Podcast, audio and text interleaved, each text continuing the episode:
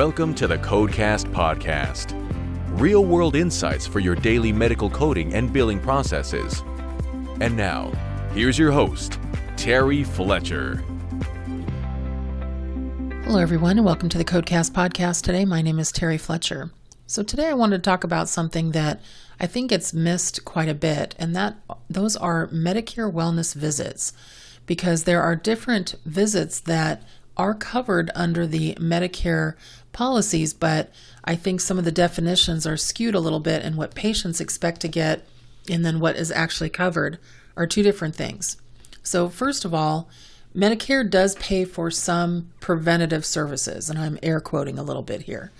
So, when we talk about some of those services, what we actually are talking about are things to get the patient pretty much enrolled in the Medicare um, system.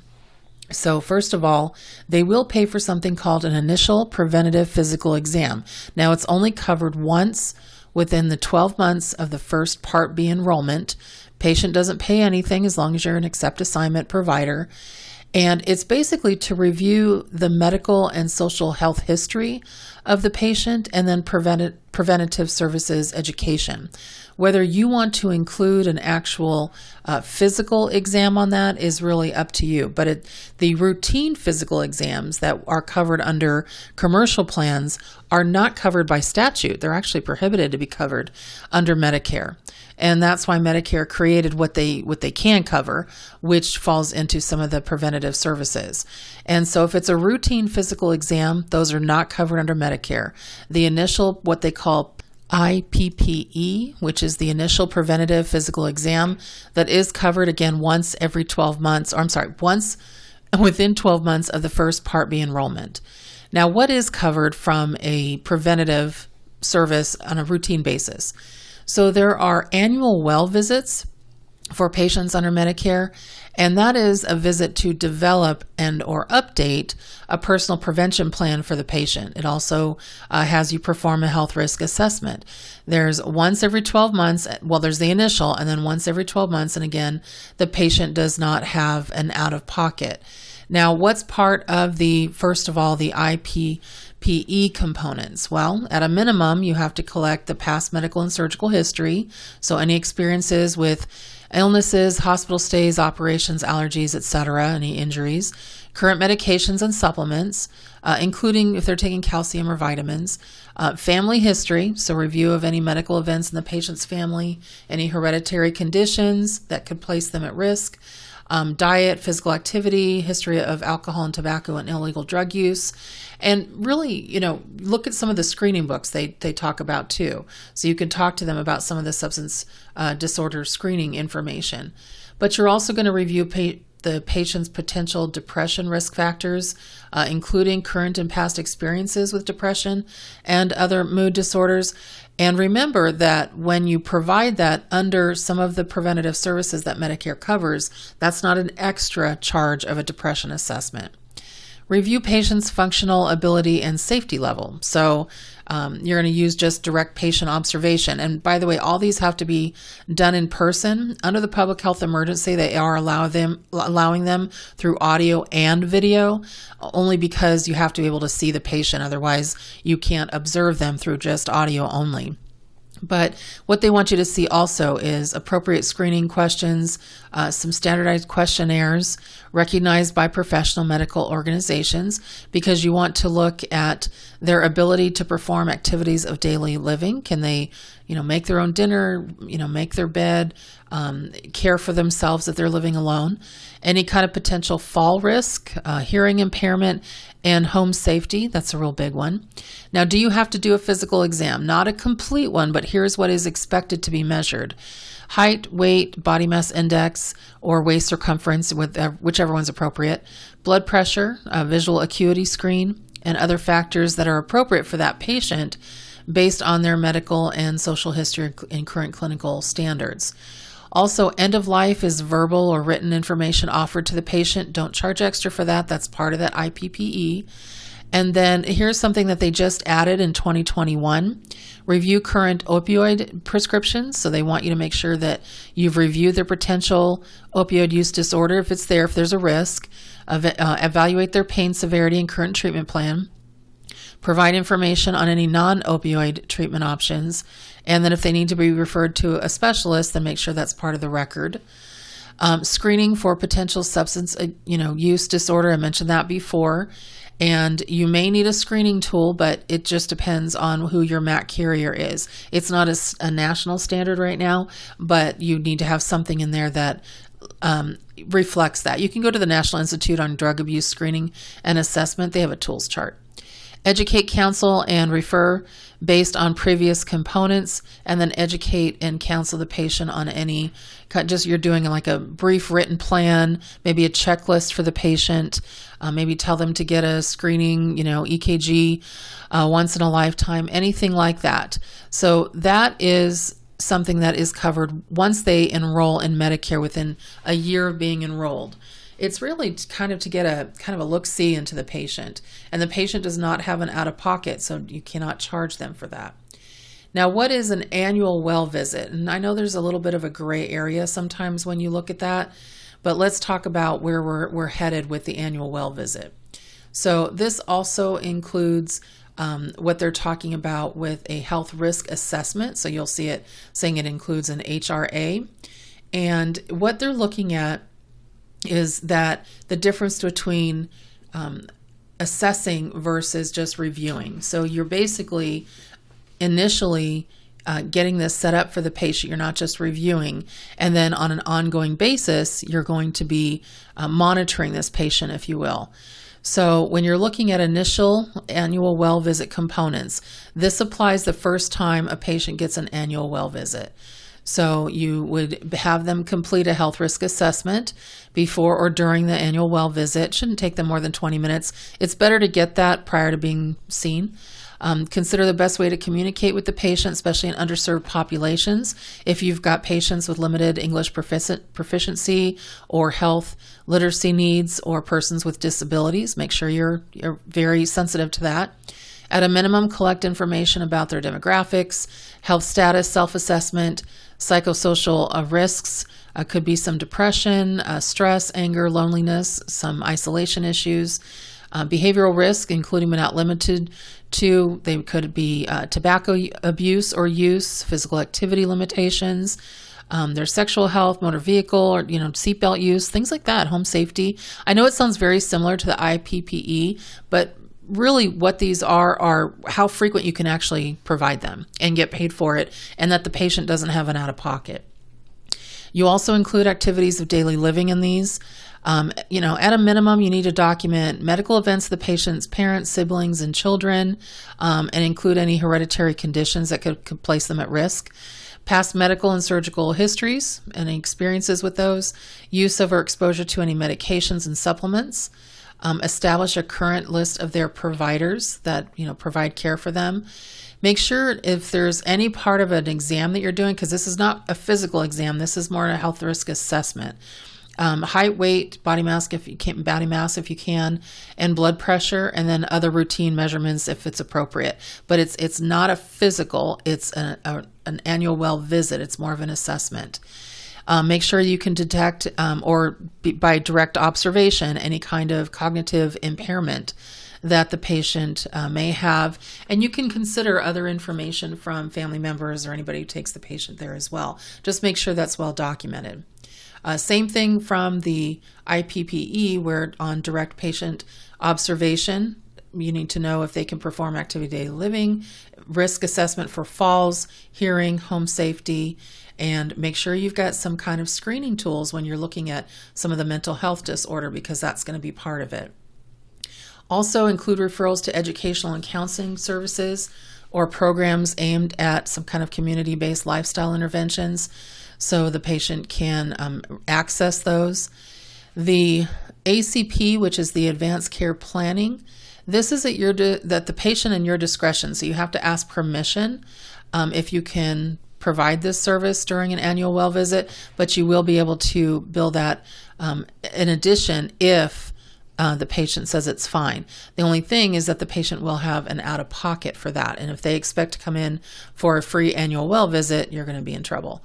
Um, also, was, what's been added is review current opioid descriptions or prescriptions, just as it was in the IPPE, and then screening for any um, abuse or anything like that. Then, when you actually have a patient that is um, coming back, you get you can have annual well visits um, where they come back in. So you have your G0438 which is the initial visit for the annual well check, and then you have G0439, which is the subsequent visit. Now, if you're part of a, a federally qualified healthcare center, so an FQHC, you're going to use G0468, uh, so just be aware of that. But it's always nice to know what you can bill and then what they're going to ask you for. Now, let me kind of go back up a minute. I didn't talk about the IPPE coding. So, the initial preventative physical exam, again, face to face, it's very specific about face to face, is G0 402. Okay, and it's just a new beneficiary to Medicare, somebody who's newly covered within the 12 months of their care. Now, if you're going to provide an EKG during that initial screening, you cannot bill a 93,000 code. You're going to bill for a G0403 code. Okay, so you want to make sure that you're not um, overcoding that with a CPT code for a Medicare patient. So then when we get back, let's go back to the annual well visit. So some of the things on the annual well visit, you have to be specific to the diagnosis they want.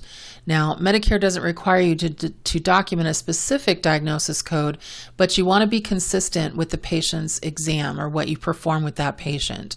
So if you're a physician or an NPP PA, nurse practitioner, um, you can provide this service. So um, you have to make sure that you are not billing this if you're an MA. That's not appropriate because you would not qualify as a qualified practitioner.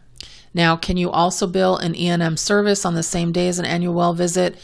Technically, they say you can with a 25 modifier, but it has to be medically necessary. It has to be um, because you had to work the patient up s- separately for a new illness that you had to deal with. Not, and it has to, they said, improve the functioning um, of a malformed body part or deal with, address the problem today. It's not just to do this inventory, if you will, because if you do that, you're going to really flag yourself for an audit. So be very, very cautious with that. Now, only during the public health emergency um, are the G0 438 and G0 439 available through um, audio and video. As soon as the PHE ends, they want you back in person with that patient because you can't pick up some things um, on the uh, video only. So you definitely can't pick it up on the um, on the call only. So make sure you're aware of that. So when you're looking at this, and somebody always asks some FAQs on this, so I have a couple for you. Is the IPPE the same as the patient's yearly physical? No. So it's not a routine physical that many older adults get periodically from your physician. So it's just an introduction to Medicare and covered benefits, and it focuses on health promotion, disease prevention, and detection to help patients stay well. Okay, so the Social Security Act explicitly prohibits Medicare coverage for routine physicals. Is the annual well visit the same as a patient's yearly physical? No. So, this basically, they don't cover routine physicals. This is the plan for prevention, for risk prevention. Our laboratory, or lab, uh, clinical lab test part of either one of those uh, encounters, no, you can go ahead and make either referrals for that or you can charge for it if you provide it in your office. Just make sure patients understand that they will um, have to pay for that out of pocket. So if you have, now let's say the deductible and copay for the IPPE, Medicare waives both the coinsurance or the copayment and the Part B deductible for IPPE, but neither is waived for the screening EKG. So the G0403 to G0405, those are still part of that, um, part of their out of pocket. And so the copayment for the annual well visit and the follow up those are also inclusive. And what happens if a patient enrolls in Medicare in 2020? Can they still get their IPPE in 2021 if it wasn't uh, performed in 2020? Yes, a patient who hasn't had an IPPE and whose initial enrollment began in 2020 is eligible as long as it's been that 12 month within that 12 month period. But check with your MAC carrier for that. Who's eligible for the annual well visit?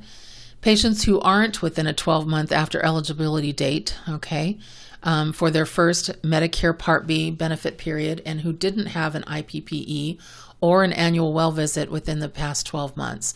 So remember, the IPPE is only once per lifetime, and you can have one additional annual well visit per year thereafter. Now, can you bill? Somebody keeps asking this question can you bill an EKG and the annual well on the same date? Yes, but right, make sure you know the patient will have an out of pocket for that, and you're going to use your, your G codes for that. But, um, and you want to check first to see if that patient has had these services with any other provider because sometimes they don't have a good memory for that. And it's always important to, to know. So, how do you check to see if they've had it? Well, go through the Health Insurance Portability and Accountability Act, so the HIPAA Eligibility Transaction System. It's called HETS, H E T S, um, or through your provider uh, call center interactive voice response. You can tell from there when you enter the patient's information. So try to really look at this. If you need to go to the Pro- uh, Medicare Claims Processing Manual so you understand it even uh, more, it's Chapter 18, Section 80 for IPPE, Section 140 for annual well visit. Um, but just one, the reason I even wanted to bring this up is because I don't do a lot of primary care, but I do audit a lot of primary care. But I'm finding that some of my E&M audits are patients here to establish care.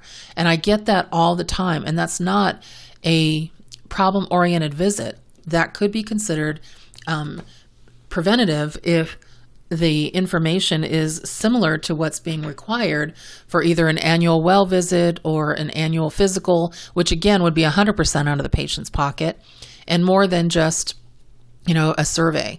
And when I'm seeing all of these level five visits on telehealth, which makes me cringe, by the way, um, and what I'm seeing brought forward in the note from an in person visit, it's terrible because patients aren't being seen. So, how can you bring forward an exam? That doesn't even make sense. And so just know that this is something that is on the radar for HHS and OIG, and you have to do it correctly. Also, you definitely want to capture it. So, if you're primary care, uh, family practice, internal medicine, even if you're cardiology and you and you run a family practice or you treat patients for that, then this is something that you want to consider, you know, charging for and getting in there, and because the patient doesn't have um, an out of pocket for it. But just be consistent in how you bill for it. Make sure you have your risk factor reduction format, uh, your templates, and any screening tools that you need to be able to bill for that. But try to make sure the patient understands what they're responsible for financially and what they're not, because right now that's becoming a huge issue. So, next week, I actually want to talk a little bit about HCC coding. It's not 100% in my wheelhouse, but I am auditing for it right now. I don't necessarily train for it all the time, but I probably should based on how much I work with it over the last few years. But I'm just going to give you some tips to make sure you're accurate, what it means to um, report your H- HCCs, your hierarchy codes for Medicare Advantage plans, and then what to look out for as far as the OIG and HHS because there's been a, a, huge issue with people overcoding and reporting codes that no longer exist just so they can get a bigger piece of the pie. And I don't want you to get in trouble. So that's going to be next week on the, the Codecast podcast. All right, everyone. If I sound a little tired today, I am. I just got back from uh, Arizona visiting my daughter and my son in law, and it was 107 degrees out there. So I am recovering from being hot, um, but I'm hopefully on the upswing and uh, we'll have a little more energy next week. So, everyone, make it a great day and a great rest of your week. And thank you for listening to the Codecast podcast. For more information on medical coding, billing, auditing, and compliance, including how to hire Terry, follow Terry on Twitter at TerryCoder1 or visit her website at www.terryfletcher.net. Podcast producer Joe Kuzma. Music producer Dassassin Music.